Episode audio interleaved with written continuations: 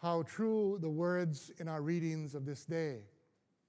What have we treasured the most? What have we stored up the most? St. Paul says in the reading, God is in all for all. And if we read two Sundays ago, we hear St. Paul saying also, Christ is in you. Christ is in you. There is our treasure. There is our guide to a life, a blessed life with God. Our treasure is Himself, the one that gave us life. We came into the world with nothing, and we go back to the world, back to God, with nothing except the little bag that we carry in my mind of all the good works we have done in our lives, the blessings we have been to other people, the times that we have reached out in service and in love.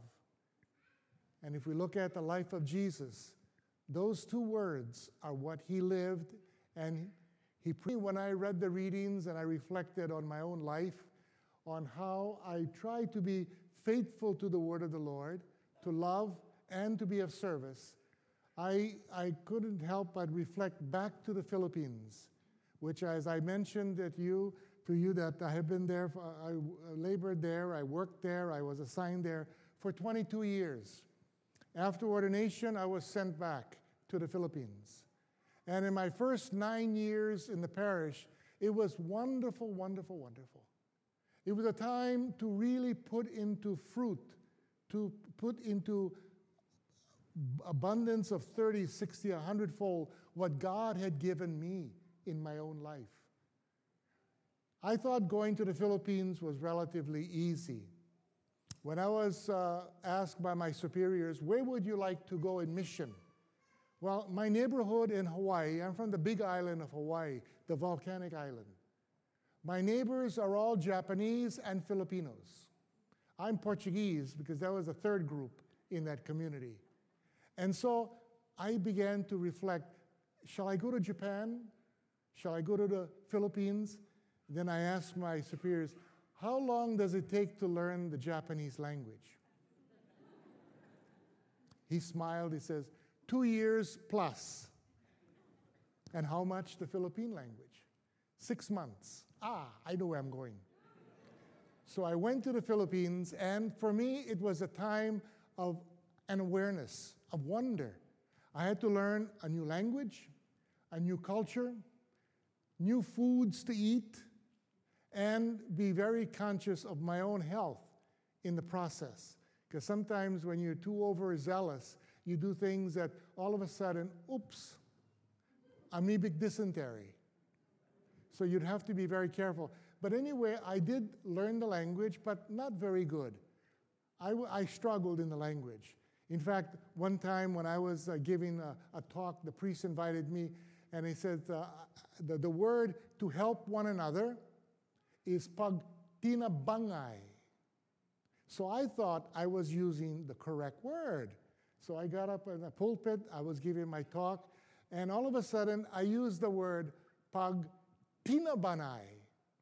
Everybody laughed. And I said, where did I go wrong? What, what, what? Well, Pagtinabai means, Father, when will we elope? All the, I was a young priest, all the girls there were like, ooh, ooh, ooh. It was a wonderful time to, to learn, and I struggled. I continued to struggle in the parish. But something happened in uh, a short time after, over a year in the parish.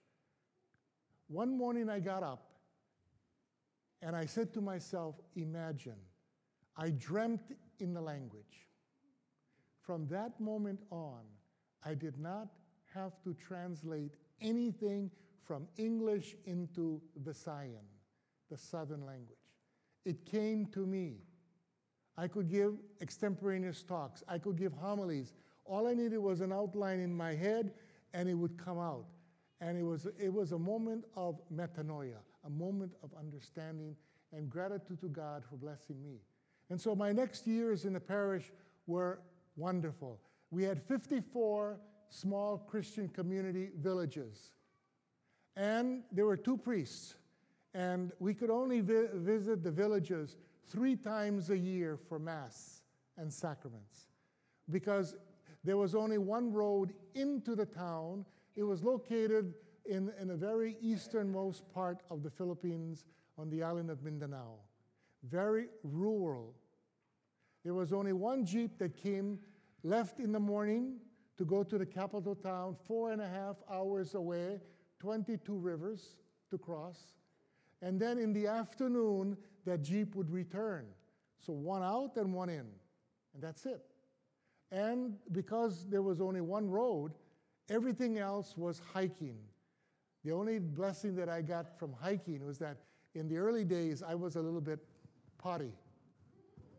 I, I needed to lose weight. And so hiking could be an hour, could be seven hours. But it was a time of awareness, of joy. And when I would go to the, the communities, it, a, a, welcoming uh, presence every time. And when I would arrive the first time, they would say, Father, uh, have you eaten? I says, no, not yet. And all of a sudden, somebody is rushing in with a plate of biscuits. Oh, what would you like to drink, Father? Knowing the situation of water, and for me, I said, Can I have uh, boiled water? And I would pop out my little condensed milk. I like milk. So I would make water is safe now, and with a little milk, and that was my snack. And the people got used to me and milk. So whenever I went afterwards, they would always have milk for me. And my assistant, uh, Maryknoller, when he would go to the barrio, they would offer him milk. Oh, Father Clyde liked milk. You probably like milk too. The first few times he, he drank it. Then he says, Is there something else? And they would say, Father, what would you like? Beer. so now what happened was that they wanted to know who was coming Father Clyde and milk or Father Bill and beer. So it was just a, but the first three years it was like that. It was a joy. And the rest of my time was a joy. But something happened to me that allowed me to see through the eyes of Christ, to allow me to see what mission is all about, what it means to be a priest. And so I, one, after the, my, my beginning my fourth year, I went up to the, the mountains. It was basically lowland ministry and, and parishes of community chapels and the highland ministry, the mountains. The, the mountains were the indigenous. And that was also another problem that I had, but I tried to be the, do the best I could in their indigenous language. And so the ministry began, and then when I would arrive at the upper land in the mountains, when I would arrive in a parish, the first thing uh, you would see is that the children would be running out of their homes because someone said, Father's here. The children would be running next the parents, and then the leaders. And we'd all kind of meet in the chapel above their village. Usually it was above their village. I don't know why, but it was above their village. And so we would sit down and have a milk and biscuits and a talk. And then I would go down and I would go into their, their uh, for the evening. I would spend a night with them with supper. The next morning we celebrate liturgy, mass, baptisms. And so it was a wonderful time for me. But something happened. In my fourth year there, I went to the villages as I normally do, and I got there thinking that I would be greeted by the children and their parents and the leaders. But when I got to the chapel on the top of the hill, there was nobody. Very few children came out of their homes, their parents came out, and the leaders came out. And so I said to the leaders after a while, What happened? Because he had a drawn face, very sad. And he said, Father, while you were not here, in your absence, 23 children of the villages died of measles. And I says, Measles? That's a childhood disease. I had it when I was five years old, six years old. But there were no health workers that would ever dare go into the mountains. Their limit was the poblacion, the city center. And so I felt sad for them. And I went on to hear more about the, the, the, the grieving families and, and, and, and how they were trying to deal with it as a communities up in the mountains. And, and it, was, it was difficult for me. You know, I can accept, you know, someone that have a full life and then goes to the Lord. But I have, still have, even to this day, a problem with a child death. Life has not begun yet. And so I had liturgy with the community, went back to the rectory, and for several days my prayer life was affected. You've heard the thing dry prayer. I was praying, but I was getting no satisfaction. My mind was on those children that had died. And I kept going day after day. And uh, last Sunday we heard the gospel knock, and it shall be open to you. I was at my low point. As a priest, I could say Mass, I could do baptism, I could do f- weddings, funerals, I could do the liturgical stuff. But as a priest now, I was also challenged how will I, my heart, touch the hearts of others in most in need? And one of the greatest was health needs. And that's when I kind of threw my hands up in the air. Lord, you got to give me a sign. And it came. When I allowed myself to reach that low ebb, the Lord touched me and it came into my mind. Why not build a parish clinic to meet the health needs of my parishioners? 25,000 souls in the parish, 98% Catholic, 1% animist, 1% Protestant. And so I, we had a Catholic school attached to the church, and I asked the, the four religious sisters there, and one happened to be a nurse. I said, Sister, the nurse, uh, what, do you, what do you think about my plan? She says to me, I'll be your nurse.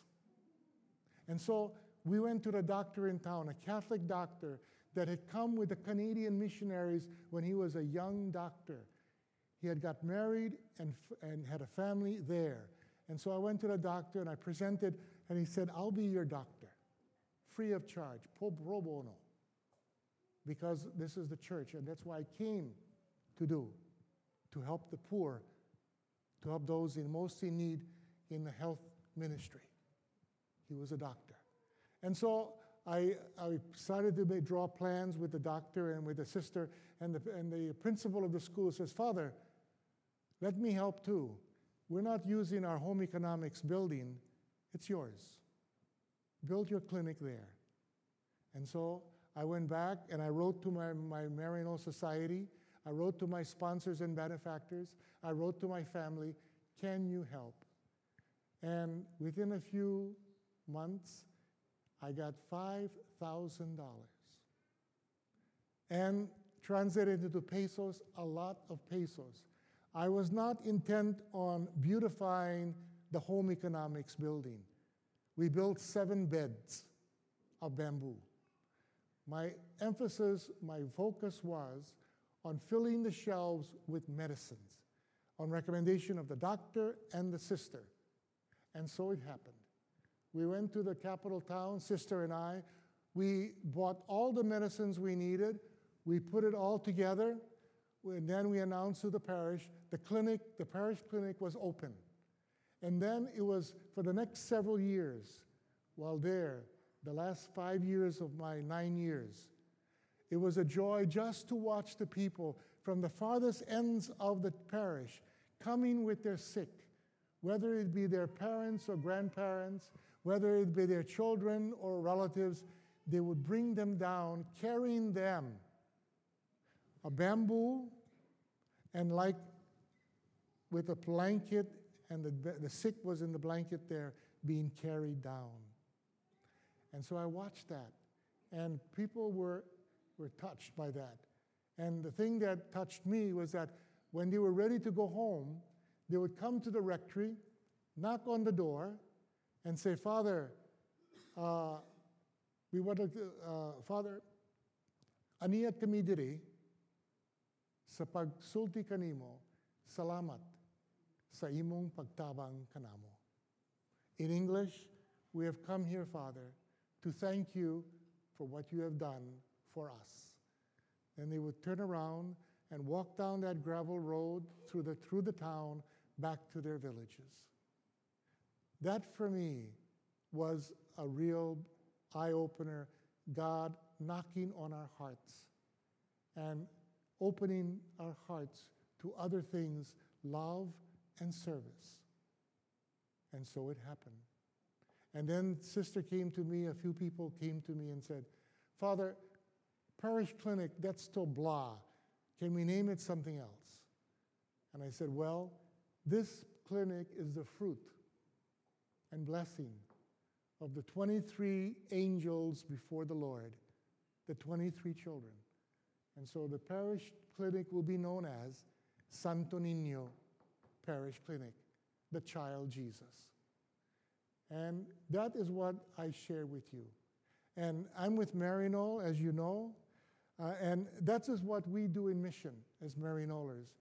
And my task today is to invite you, hopefully, have ins- inspired you to join me and my fellow Maryknollers in mission. And you will notice that you say, How, Father, can we join you? How can we support you? How can we help missionaries in Africa, Latin America, and in Asia? And you will notice on the side of your pew, on the, on the corners, this yellow envelope. This is how we support ourselves. We are the Catholic Foreign Mission Society of America. We represent you in mission. And it's a joy always to be in mission in your name. And so, if you'd like to give a donation uh, to Maryknoll, if you're writing a check, just make it out to Maryknoll Fathers, and we will receive it and we will acknowledge it. And if you say, Father, you know, the Lord has blessed me and my family, and I can give a little bit more monthly, or every, every other month, or six, um, twice a year. Here, you just put your name and your address and says, While I can, I'd like to offer this amount as a continuing mission response to help others that need help. And so just uh, drop it in the collection of today, and we'll get it, and we'll acknowledge you. And if you say, Father, you know, uh, tell me more. We are Maryknoll priests, Maryknoll sisters, Maryknoll brothers, Maryknoll lay missionaries, and Maryknoll affiliates, all in the service of the Lord, scattered throughout the world. And hopefully, uh, if you want more information in the back, it has for more information about our ministries and also a prayer list if you'd like to re- us to remember you and your families and your intentions. And the way that we are accountable to you so that we have stewardship accountability of what you share with us, I'd like to invite you to take home a Maryknoll magazine. This is how we share with you our work overseas of what you have helped us with in order to be a presence of, as, as another Christ in love and service to our brothers and sisters around the world. Take one home. It's in the back of the, of the church. Take one home and read our stories of Maryknoll priests and brothers and sisters lay missioners and affiliates. And so that's why I'm here. I'm here hopefully to inspire you and letting you know that there are many marvelous things being done in the name of the Lord, in the name of the church. And I invite you to hopefully we together can respond. The readings was about vanity of vanities. Our vanity are two words love and service the two things that motivated and drove Jesus, the Son of God, to service and love of one another and inspired us. So as we finished, uh, like uh, when I finished in Hawaii, I always use the words uh, mahalo nui loa. Thank you. Thank you for your prayers. Thank you for your support. And may God bless each and every one of your families. God bless.